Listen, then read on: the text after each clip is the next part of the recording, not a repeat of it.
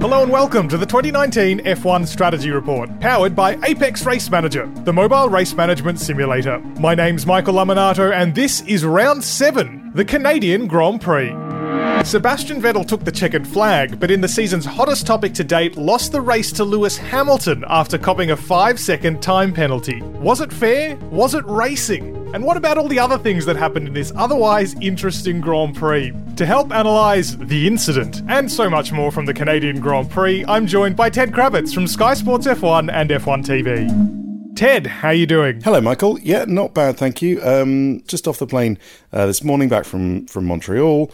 Um, spent some parts of the day napping uh, because, of course, with the winds, it's always uh, it's always quicker coming back. It's five and a half, six hours from from Montreal to the UK. But uh, I came via Ottawa, which uh, I found out was um, well, I kind of knew, but I found out was uh, was Canada's capital city. It's got a surprisingly small airport for a, a capital city of uh, Canada. But there you go. It's probably it's probably like Australia. You know, it's Canberra. It's like mm. it's some random city. Uh, they choose to have it as, uh, as, as your capital. I don't really know why that is. Maybe something involving you know tax break or something. Why, why is Canberra capital city and not Sydney or Melbourne? By the way, it's because it's between Sydney and Melbourne. Because the rivalry is so vicious that they could not possibly stomach the idea of a capital being in one right. of the other cities. So they made one up. Unfortunately, it's much closer to Sydney than it is to Melbourne, though. So many people still live in Sydney. I didn't know that fact about Ottawa, though, about Canada. Shows how much I know. I really should go to the Canadian Grand Prix sometime.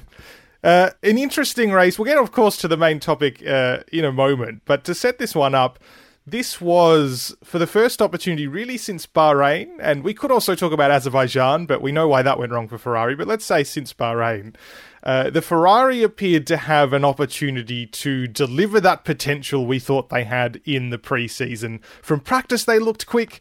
That turned out to be the case in qualifying as well. But I suppose we should caution here that this might not really be the Ferrari revival that Ferrari fans might be expecting, aside from the fact they didn't win the race. But this very, was very much more of a, a, fact being a Ferrari circuit than anything else. Yeah, and you know you're right, and we shouldn't call it. You know, it's hardly a revival when they're only going to work on you know five or mm. four or five circuits throughout the season. That being you know l- long straights and uh, where you need uh, a really, really strong engine, and then sh- small corners, you know, slow speed corners where you don't really need such great aero. So Bahrain was one of them, Baku was the other one, Canada's one of them, and then arguably, well, Silverstone, no, that's got some slow hmm. corners, high, you know, different mix of uh, uh, of corners. And then Monza is going to be the last one. So it's not really a kind of car that's going to win you a championship. And let's face it, they're probably not going to win the championship. So you know, it, it is a bit disappointing that um, you know the, the, they're not, they haven't been converted, they haven't been able to convert on what we thought was their good speed in Barcelona testing turned out not to be at all, and the Mercedes were just sorting themselves out and came and absolutely blitzed everybody. But you know, it's it's, it's a much better Mercedes than it was. Um, really last year because they've got the compromise right. You know, I think they've well, Toto said to me, Toto Wolff said to me on the weekend, you know, before we always went for for a strong engine and and and low drag and and, and we changed the balance this year. The Mercedes changed the balance this year and decided you know, maybe they'll take a bit of drag to be to be quick through some slow corners as well, and it's really worked for them. It's it's it's such a dominant car, um, and that will lead us on to you know what I like to refer to as the incident uh, at the Canadian Grand Prix, um, and you know what a nonsense the whole thing really was in that respect. Um, that uh, you know Mercedes is the dominant car, and you know, let's be honest, they're going to win both championships unless something really, really weird happens.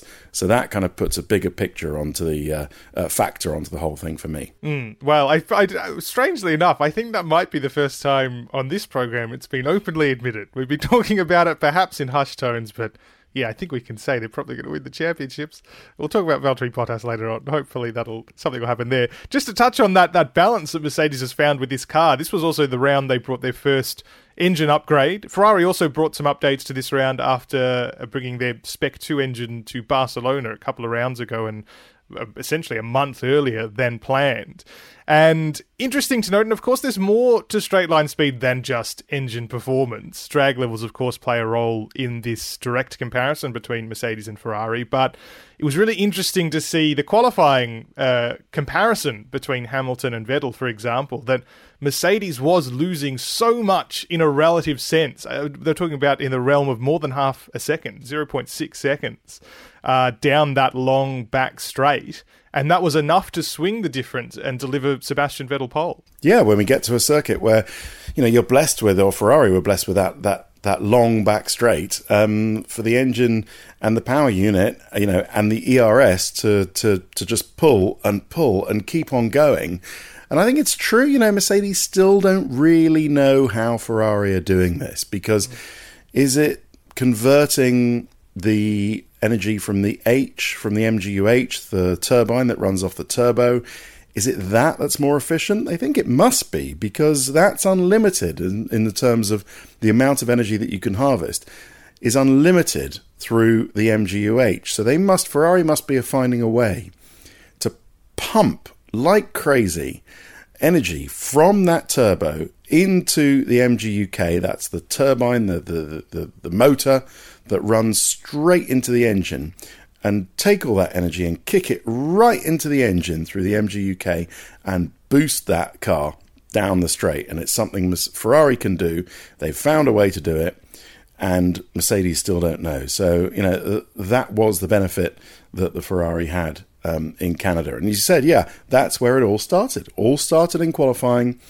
That Vettel did, you know, the lap he needed to do. Leclerc uh, disappointed somewhat Bottas dis- disappointed very much with a spin, but it was Hamilton who, with one of his typically good Lewis laps, as uh, Niki Lauda and Toto Wolff would record it, um, got in there and uh, managed to get on the front row. And how crucial was that to the race and the incident as I refer to it once again, uh, that happened later on. Well, exactly. This set up the incident. Well, the start, Hamilton got away cleanly from the start despite having some some pre-race concerns, some uh, hydraulic leak in the garage, and then they had to bleed the brakes on the grid, and even a, an anti-stall problem when he, he got away for the formation lap. But he started fine, chased Vettel for the first stint, wasn't able to overcut him, as was the, the thinking if you're going to switch from the medium to the hards as they did, because of course they used the mediums in Q2.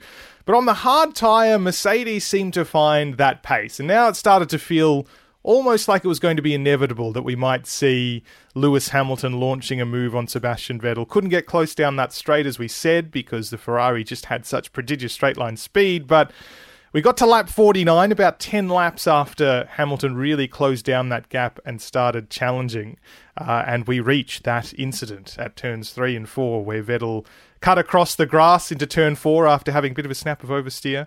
Uh, and I, I guess we should say, and maybe this is where we need to start using uh, the language Sebastian Vettel does not like, start using couched legal terms, but almost hit Lewis Hamilton, I suppose we should say, and and the stewards eventually judged that to be a penalty. Before we sort of consider uh, you know, why this happened, how this happened, should it have happened?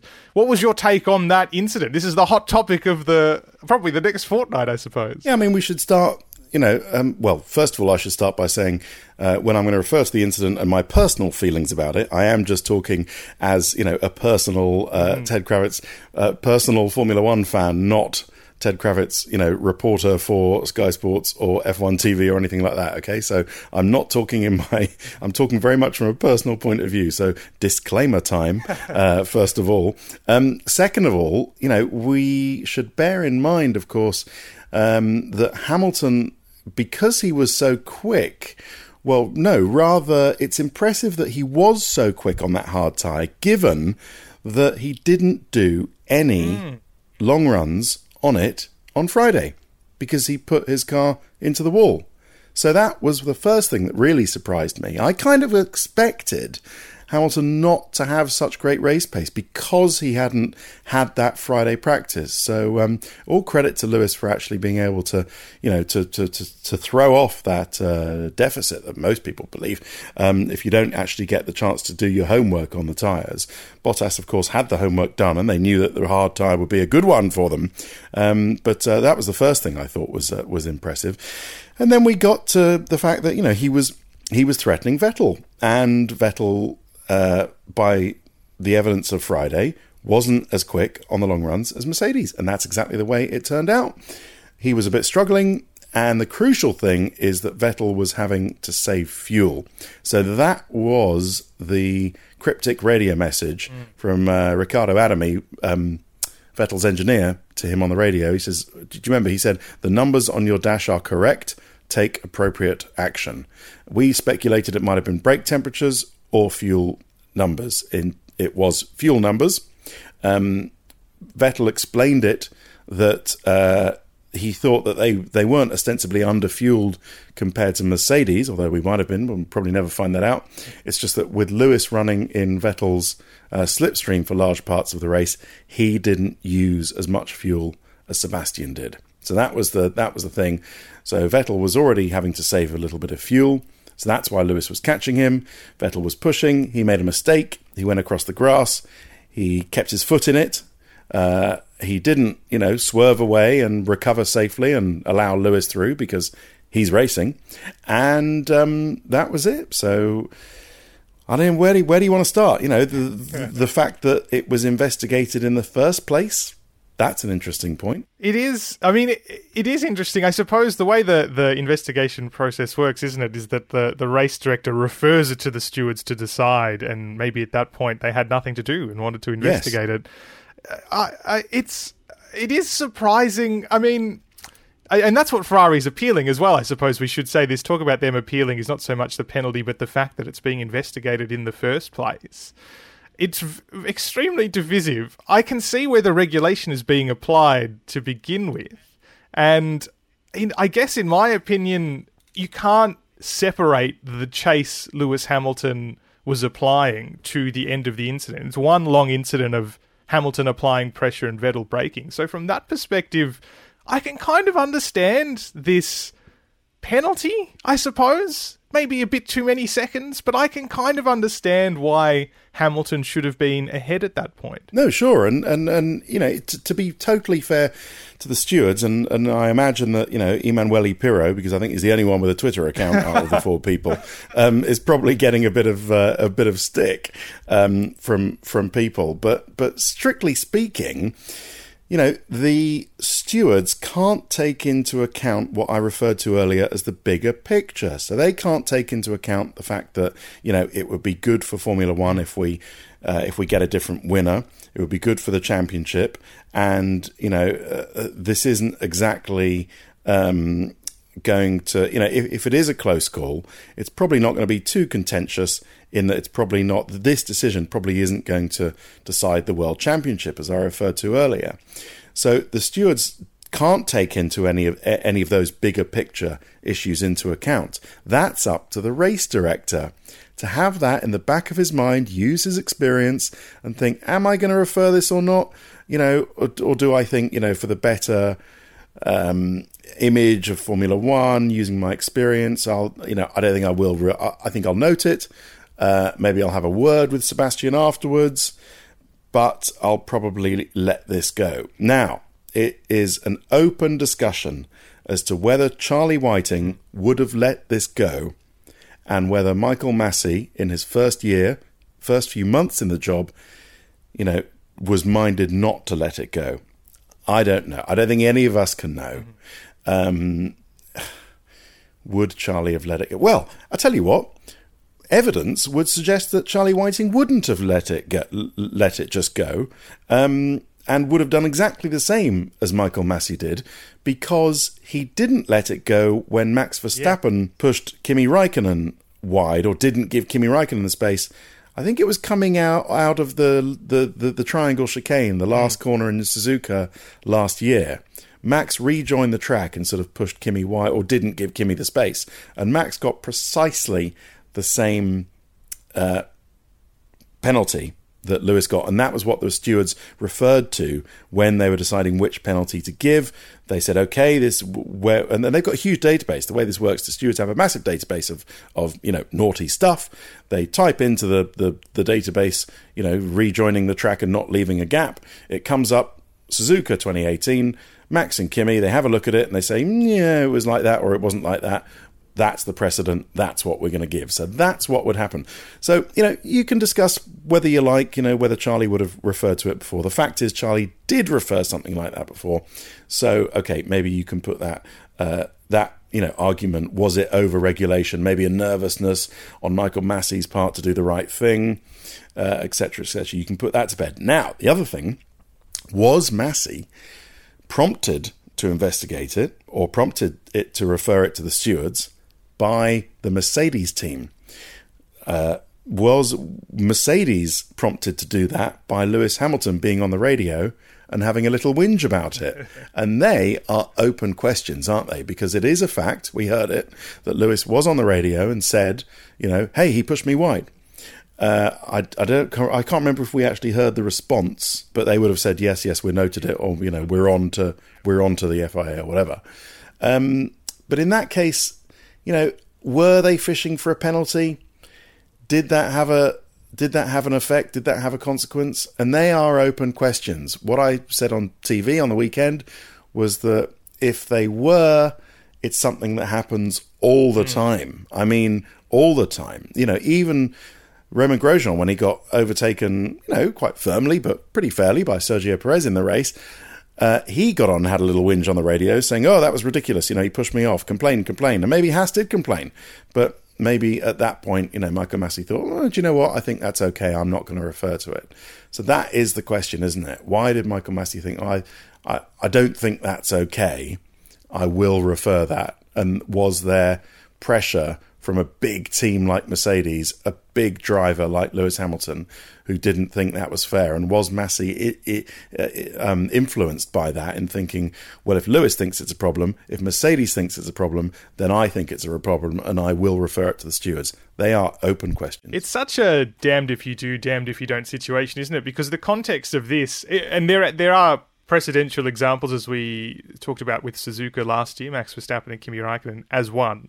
And probably there are examples that you could argue where it wasn't referred, but this idea that comes up, I feel like it's come up a couple of times this season as well, that, you know, stewarding is not consistent or decisions are not consistent. Sure, the stewards panel itself is not consistent in the sense that it's rotating. So you could say that, well, even despite the system, the catalogue system they have, that different opinions are naturally going to find their way into the process. Mm. But surely the the best way to find consistency is to ensure that decisions are made in the first place, I guess. Because equally, I mean, who knows? I guess the incident itself was small enough that probably had no decision been made, no one would really have talked about it afterwards, yep. uh, unless you know Lewis Hamilton was very upset at the end, being unable to find a way past. But at least uh, we have a consistency in the sense that an incident, by the definition of the regulations, is at least investigated, even if the outcome is not exactly what made most people happy. No, definitely. I mean, it was, you know, it, the, the, consistency was there. It was absolutely there. I mean, you could mm. argue that you know Verstappen's on Kimi was a little bit more calculated. I don't know. I mean, you could argue that maybe they took into account that you know Verstappen had been a bit naughty throughout 2018, and maybe that influenced it. I don't know, but uh, uh you know, certainly um, Verstappen's one was, as I remember it, a little bit more deliberate in that he didn't go mm. across the grass; he went across tarmac uh, runoff, having missed the chicane.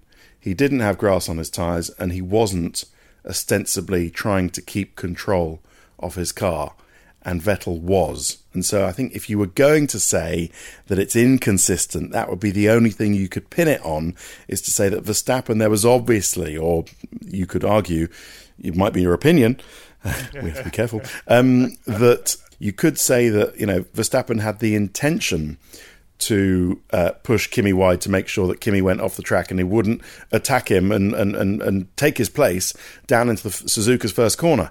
I don't think Sebastian Vettel's intention was to push Lewis hmm. in or near the wall.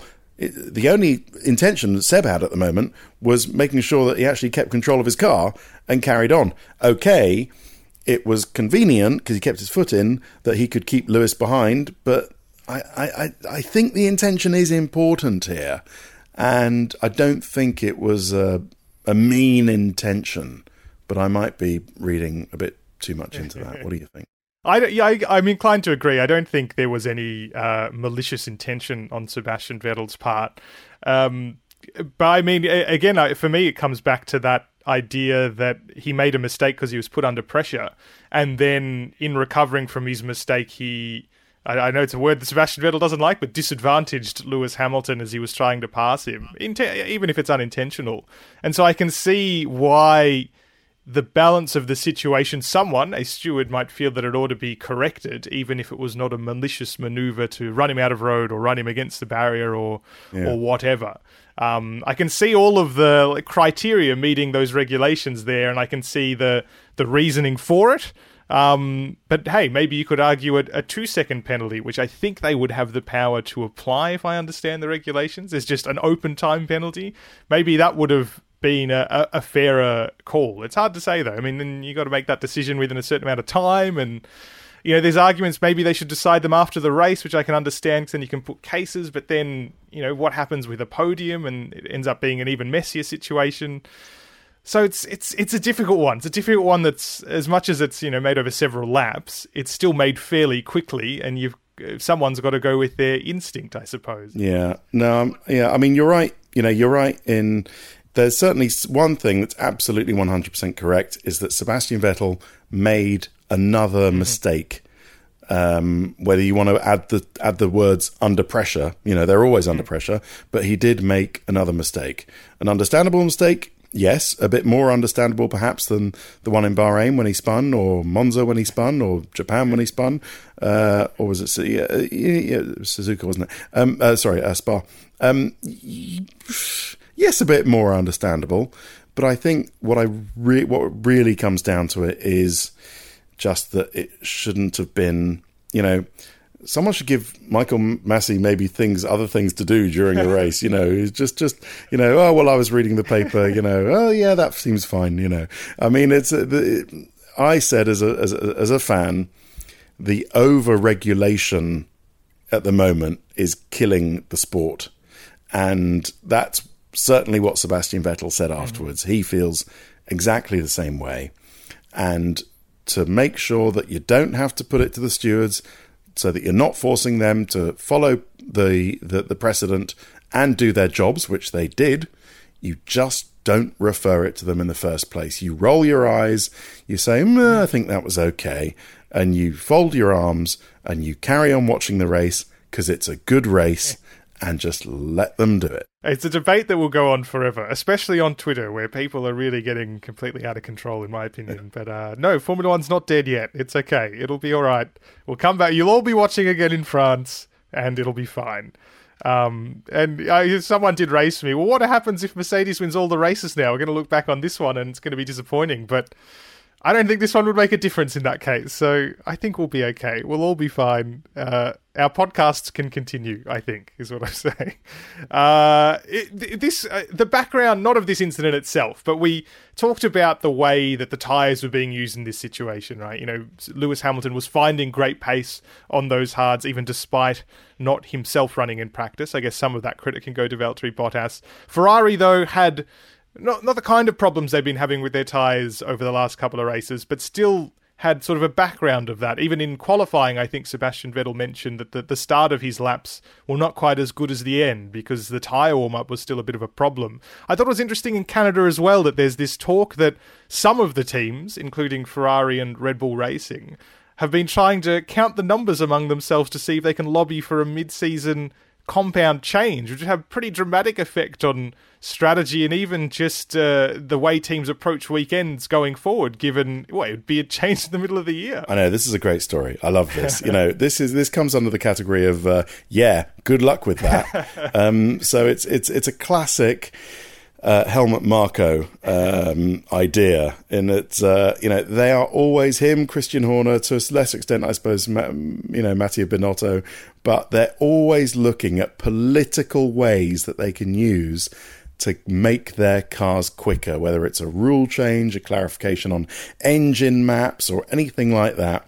If they're not winning, they are thinking, you know, how, sitting there scheming over a lunch somewhere or dinner, mm-hmm. how can we disadvantage this team who is winning? How can we stop them winning? And they've come up with the idea of let's change the tyres in the middle of a season. Not been done before, except on a basis of either safety or, you know, we got runaway tyre blistering problems that we need to change. You know, God bless them for having a go at it. Not going to happen. But, you know, it, it is, it is, um, I'm not sure how much the balance is between Red Bull pushing for this and Ferrari pushing for this. Obviously, it would advantage Ferrari, but you know, people refer to um, you know, oh well, of course, you know these these these narrower, these thinner tires. You know, last year they advantaged Mercedes, and this year they're advantaging Mercedes. Well, two things on that. First of all, we had these thinner tyres at Silverstone, and Sebastian Vettel in a Ferrari won Silverstone. Mm. Let's not forget. And second of all, and I checked this with Mario Isola from Pirelli, all the teams had these precise compound construction and thinner tyres in the Abu Dhabi test at the end of last year. They all tried them. They all knew what was going to happen. Yes, it was last year's cars, not these year's cars, this year's cars. But if they didn't get it right, they've only got themselves to blame. And the weird thing is, there's a sort of imagine a, a, a sort of two paths of a graph. Um, one, you know, team by team, they were always making over the winter. They thought, well, we always want to try and make our car easier on its tires because you know that tends to be the way you can win races by doing fewer stops, being kinder on your tires, and the progress of that, you know, went up, and the graph on that went up. If you imagine a, a line, a graph went up, and at the same time, Pirelli were working on, well, we must try and make our car, our tyres less sensitive so that the teams don't need to look after our tyres so much, you know, our tyres so much. And that, you know, level of sensitivity went from a high point to a low point on the same graph. And, you know, uh, there's a point in the middle when they cross. And I think Mercedes are in that point in the middle of the cross.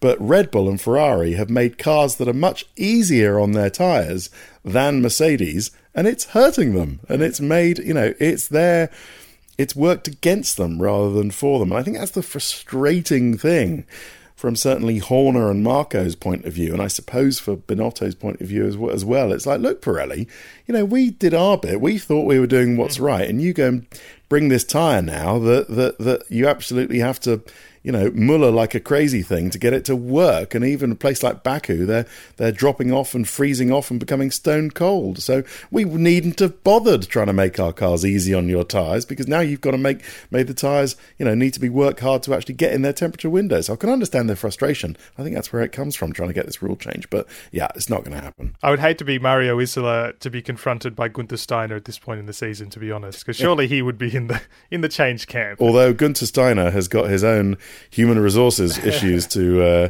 uh, to deal with, hasn't he? And uh, in Kevin Magnussen, who was you know who was a bit naughty, he got a bit of a talking to after mm. Barcelona, didn't he? Yeah.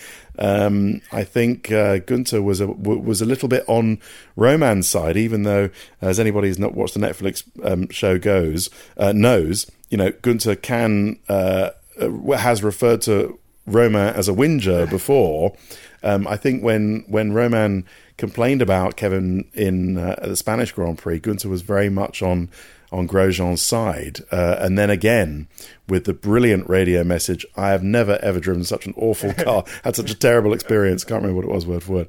And uh, he got a very pretty strong you know, I mean, it wasn't the "shut shut up" that he said to Grosjean once, Gunter Steiner, but it was something something close to that. But uh, yeah, that was good stuff. So yeah, maybe uh, maybe Steiner's got his own his own issues to uh, rather than chasing down the poor put upon Mario Isola, who I do feel a bit sorry for. But I tell you what, having spoken to him, he is putting up a pretty strong defence of his time. Mm. there are a couple of other drivers worth speaking about in this field who didn't crash into one another or nearly crash into one another, who weren't penalised. Let's put it that way.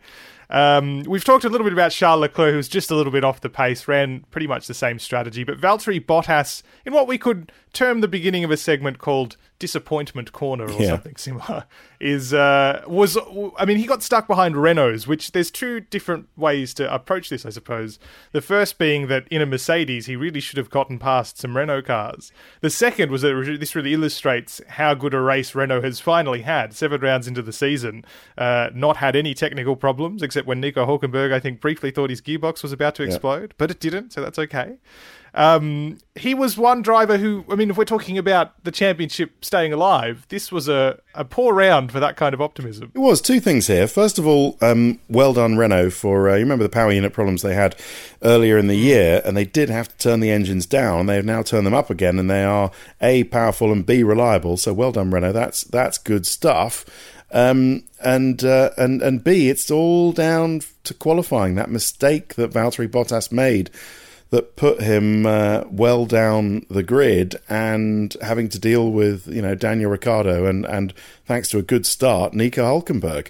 Um, that meant he was in dirty air. That meant his engine started to overheat, and that meant a slower pit stop while they pulled off two little um, strips on the cooling uh, vents either side of his the halo head protection, um, which they can just pull off. It's a quick change to the car's cooling, which is a is, it's a nice idea. It's on both Mercedes, and they did need to activate that, pull off those little tear off strips to give extra cooling to Bottas's power unit, which was overheating, uh, stuck behind uh, Hulkenberg, I think it was. So, um, and the fact Hulkenberg went, you know, much further on his soft tyres than Mercedes ever thought they were going to. And of course, Bottas got through Q2 on the medium tyre, didn't he? So he was gonna, always going to have a longer stint.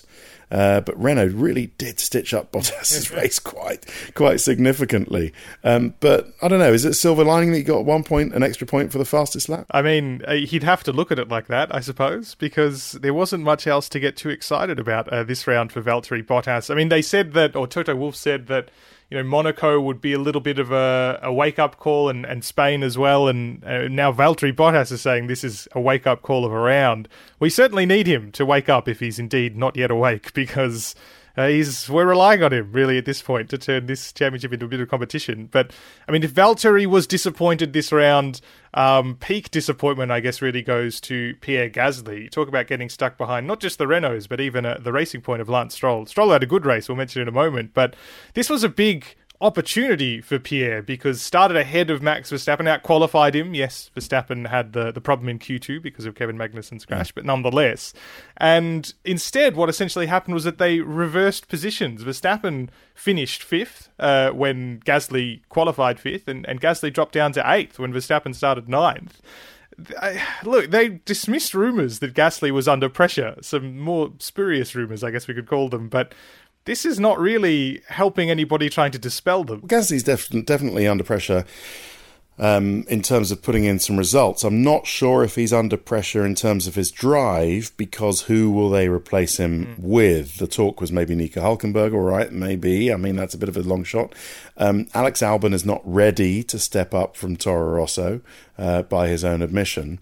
And Danny Kvyat is probably not willing um, because that didn't work out too well the last time. Although they might, you know, think, okay, well, last, you know, third time's a charm. And if you can get over having um, us having sacked you before, then, uh, you know, Danny will give it another go. But he might do because he's a very much a different driver now, Danny, Danny Kvyat, than he was uh, when he was his services were dispensed with by Red Bull Racing um, first time around. But such is the just the the pit lane and the other teams' low esteem of Gasly's performances that they think that he's easy meat. So, you know, I checked this with Renault afterwards and they said, look, you know, we knew we could get Gasly. I was like, eh? How did you know you could get Gasly?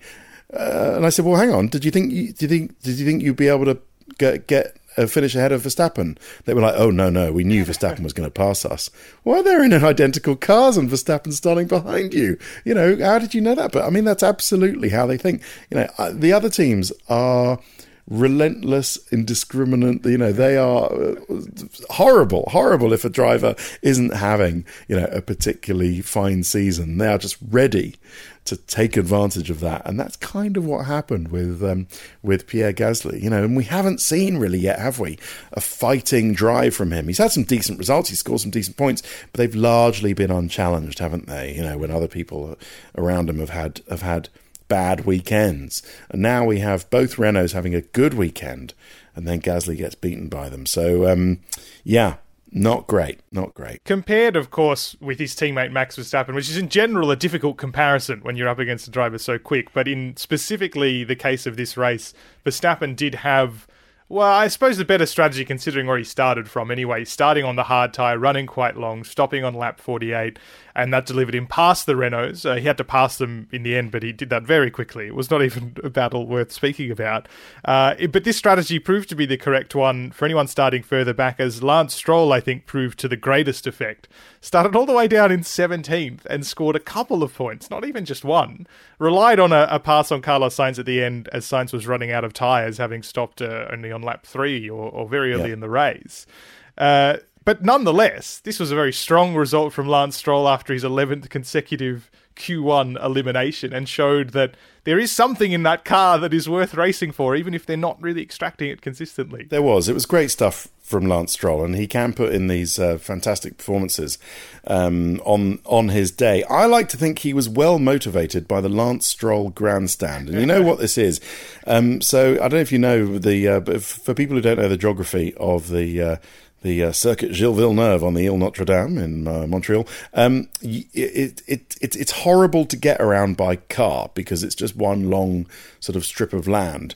Um, and so you have to, when you come in, if you're parking in the paddock, which is the other side of the rowing lake, you have to go in past the grandstands on the left hand side of the um, the casino hairpin, and then it comes round and you go onto the the the sort of towpath which is on the right hand side of the casino grandstand. And that is where if you look out the right hand side of your car as every paddock person does if you're driving to the car park you see the Lance Stroll grandstand.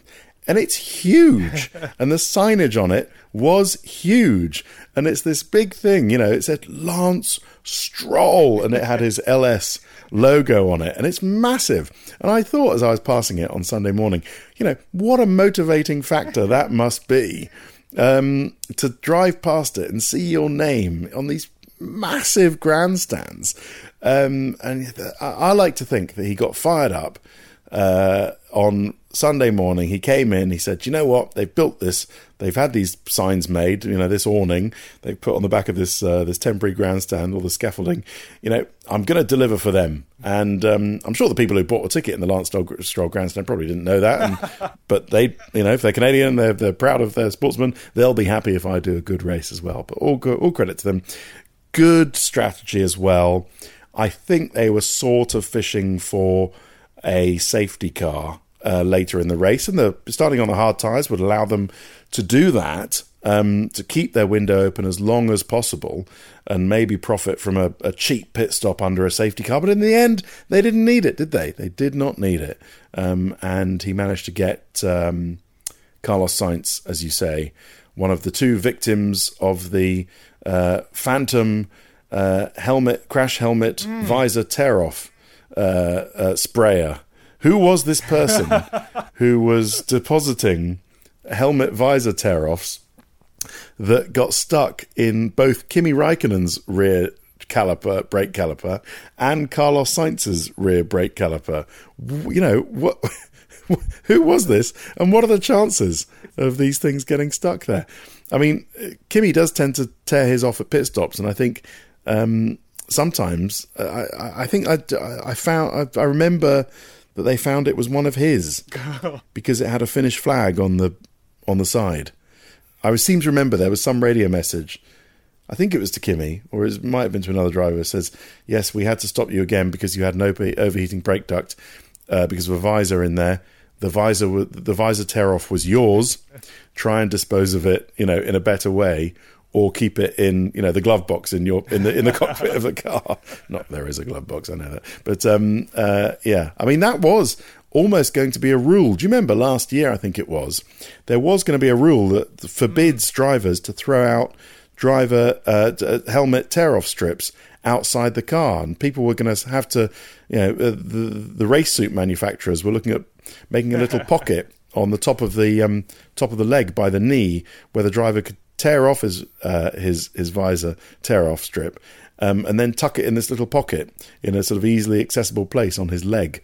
Um, but in the end, that rule didn't come in. I wonder if they'll vi- revisit that uh, after uh, and uh, and Raikkonen's races were, were were ruined by the phantom helmet visor tear off distributor. Not even the first time. I'm pretty sure Kimi Raikkonen had the same problem in Australia from memory, and that completely decided the midfield battle. So, yeah. what are the chances of it happening twice to the same driver in one season? Well, maybe it was. Maybe it was his own.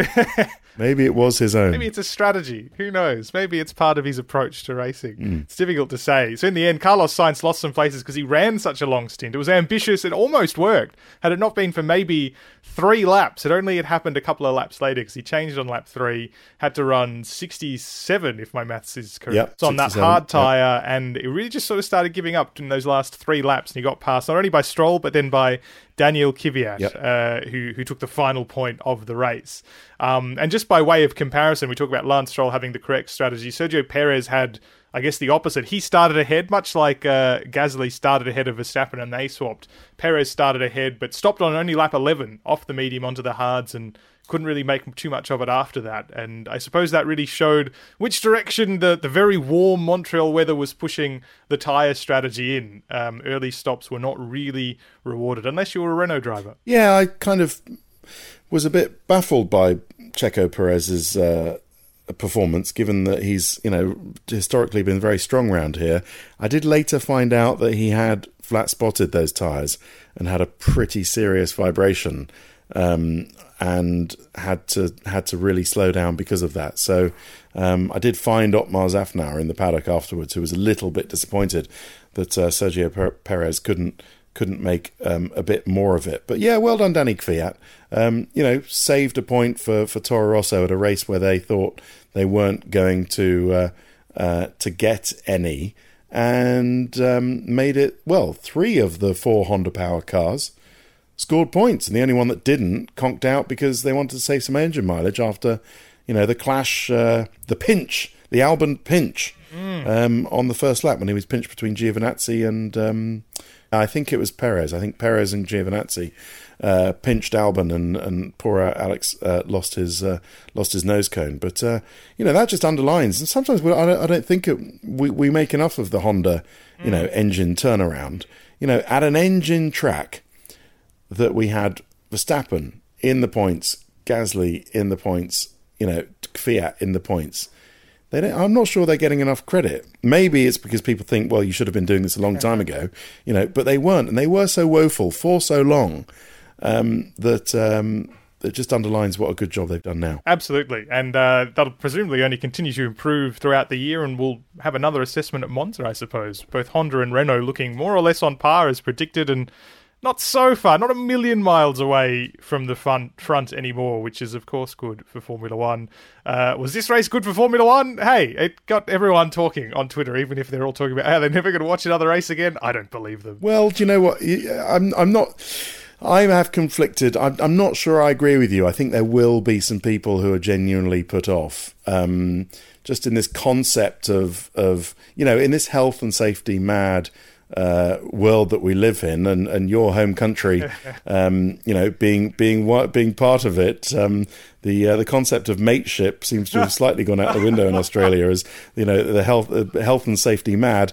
Although um, I wish there would be a little bit more um, security uh, conscious, certainly in your inner cities. The um, the uh, inability of anybody to leave a, uh, a locked pedal bike to a uh, a bike rack in Melbourne town centre is completely impossible. Such as the the spate of bike thieves, uh, the problem that you've got in Melbourne, um, which uh, unfortunately I was affected by. So uh, yeah, um, it, I think if if they can just ease it off a bit, don't have such strong regulation in Formula One, it would it would be the better for the sport because anyone is going to get put off. I wouldn't want anyone to get put off by this over regulation.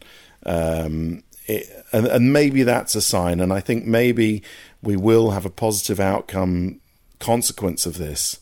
That maybe people will think, maybe Michael Masi will think, I won't refer these things in the future and we'll get a bit more light regulation. We'll see how that pans out. We've got a couple more races, of course, till we really hit that run of European Grand Prix in the mid season break. Maybe that'll end up being a time for Formula One to reflect. Uh, but hey, we look forward to the next race nonetheless. Uh, but thank you so much, Ted Kravitz, for joining us to look back on certainly an interesting Canadian Grand Prix. Yep, no problem. Enjoyed it. Thanks.